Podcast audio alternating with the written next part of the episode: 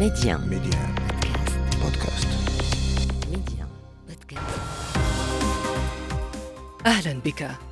وقت ما تريد وأينما كنت نطلعك على آخر الأخبار. محتوى إخباري يومي سريع دقيق ومختلف. كل ما يهمك في العالم بنقرة منك. أنا إبراهيم الغربي وهذا أخبار كاست على ميديا بودكاست. مرحبا. الحرب على غزة ترقب الإفراج عن مزيد من الأسرى والرهائن في اليوم الثاني للهدنة بين حركة حماس وإسرائيل أمس.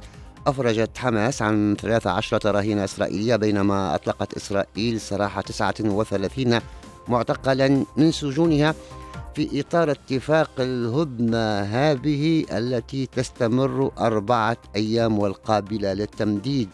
الاتفاق حمل بعض الهدوء الهش لسكان قطاع غزة وأطاح دخول مساعدات إضافية بعد سبعة أسابيع من الحرب. أمس دخلت نحو 200 شاحنة محملة بالمساعدات والوقود في أكبر قافلة إنسانية منذ بدء الحرب في السابع من أكتوبر الماضي.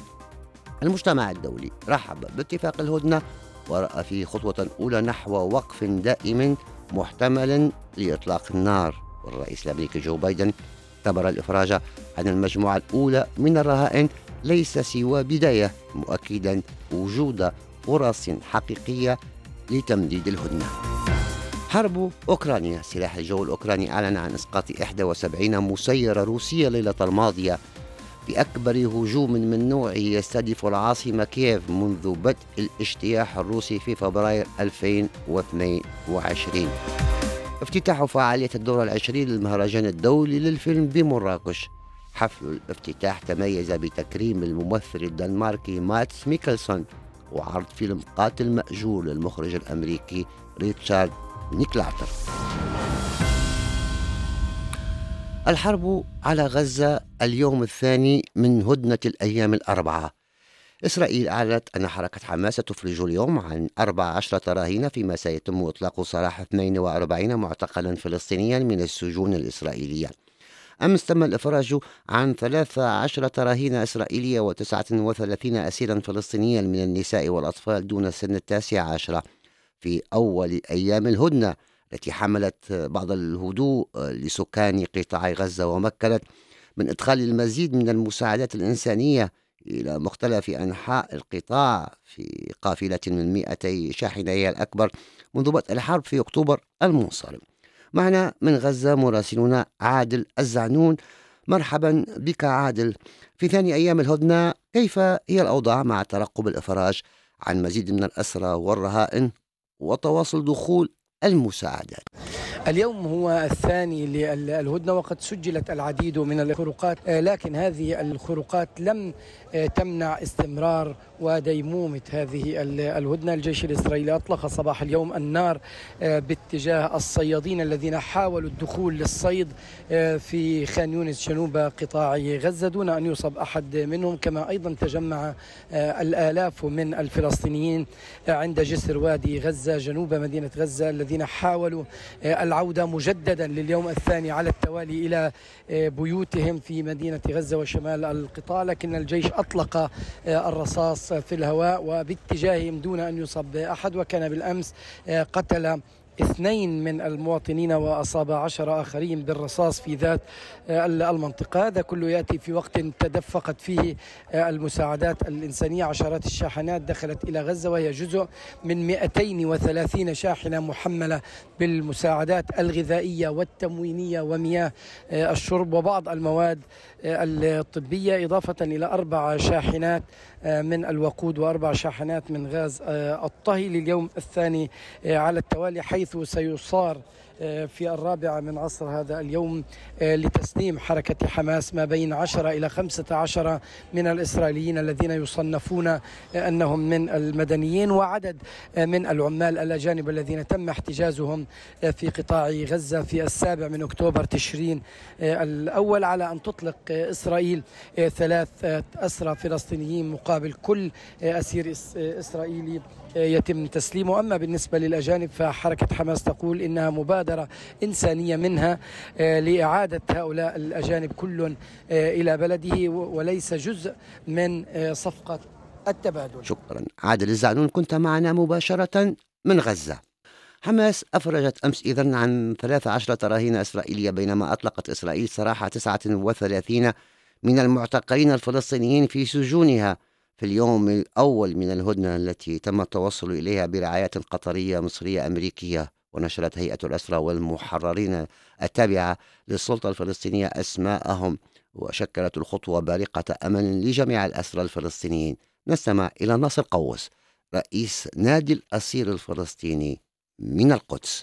كان يوما شاقا وطويلا على أهالي الأسرى بسبب الإجراءات الإسرائيلية، الاحتلال يحاول دائما أن لا يكون هناك فرح في هذه الصفقة، هي صفقة مهمة جدا، نتمنى أن تستمر هذه الصفقات، هناك أربعة أيام، بعد ذلك إن شاء الله يكون هناك تحريرا لجميع الأسرى والأسيرات داخل سجون الاحتلال، لأن الظروف الذين يعيشون فيها الأسرى هي ظروف صعبة جدا منذ السابع من أكتوبر. حتى هذا اليوم. اليوم. التقينا في بعض الاسيرات تم الإفراج عنهم تواصلنا معهم وعرفنا منهم المعاناة التي يعانيها الأسرى داخل سجون الاحتلال والأسيرات. آه، الظروف صعبة آه، معنوياتهم تعطي الأمل والفرح لباقي الأسرى وللشعب الفلسطيني. وهم يتمنون أن يتم متابعة الأسرى داخل سجون الاحتلال ورسالتهم ورسالة الأسرى لا ينساهم أحد. وأن تستمر هذه الصفقات من أجل تبييض جميع السجون من آه، الأسرى الفلسطينيين والأسيرات حشود كبيرة استقبلت الأسرى الفلسطينيين عند نزولهم في بيتونيا بالضفة الغربية وأطلقت مفرقعات نارية أضاءت السماء ورفع المشاركون عددا من المفرج عنهم على أكتافهم ولوحوا بالأعلام الفلسطينية ورايات حركتي فتح وحماس وعبر المفرج عنهم عن سعادتهم. نستمع إلى الأسيرة المفرج عنها تيسير عدنان محمد أبو سرية من نابلس. إحنا علينا من بداية الحرب 49 يوم وإحنا بزنازين القهر تم سحب البلاطات والكماكم والراديوهات وعزلنا عن الحياة الخارجية تماما ولا كنا نعرف أي شيء حتى كان في نسبة الخاصه تم سحبها تعرضنا للعزل في معتقلات الجنة من بداية الحرب سبع أيام مع تنكيلنا وتعرضنا للضرب المبرح. الوضع كثير سيء لولا انه هاي الصفقة إجت ولا إحنا الله بيعلم بحالنا. أنا بحكي عن حالي كتحرير. كان من المفروض إني أنحكم عشر سنوات ولكن بقدر رب العالمين قضيت 16 شهر وتنفست الحرية. الحمد لله وها أنا على الاسهال المجتمع الدولي رحب باتفاق الهدنة ورأى فيه خطوة أولى نحو وقف دائم محتمل لإطلاق النار. وأشاد الرئيس الأمريكي جو بايدن بالمراحل الأولى من الهدنة والتبادل معتبرا أن الإفراج عن المجموعة الأولى من الرهائن ليس سوى البداية وعبر عن اعتقاده في وجود فرص حقيقية لتمديد الهدنة المقررة لأربعة أيام.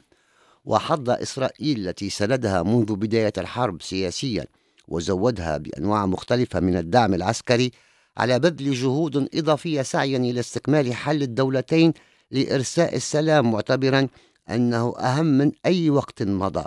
فكيف تبدو الآفاق؟ مع تأكيد رئيس الوزراء الإسرائيلي بنيامين نتنياهو التزامه بإعادة جميع الرهائن وتحقيق كل أهداف الحرب. فيما قال وزير الخارجية البريطاني ديفيد كامرون بعد لقائه بنتنياهو أنه يعمل على حل سياسي طويل الأمد لهذه الأزمة. نستمع لتعليق تيسير علي عضو أمانة الحراك الوطني الديمقراطي.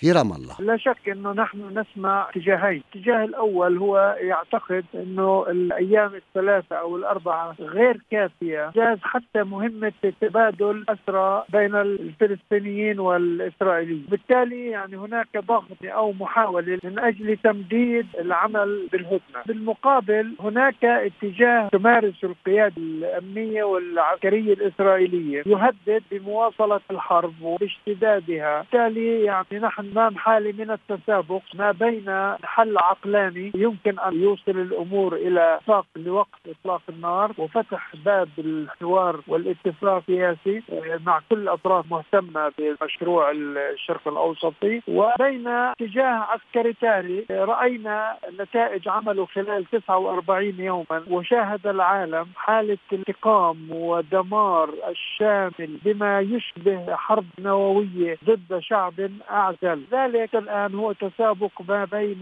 محاولتين. سفينة تجارية مملوكة لرجل أعمال إسرائيلي تعرضت لهجوم في المحيط الهندي أمس بطائرة مسيرة يشتبه بأنها إيرانية الصنع. وقال مسؤول عسكري أمريكي أن السفينة تعرضت لأضرار طفيفة ولم تسجل إصابات على متنها.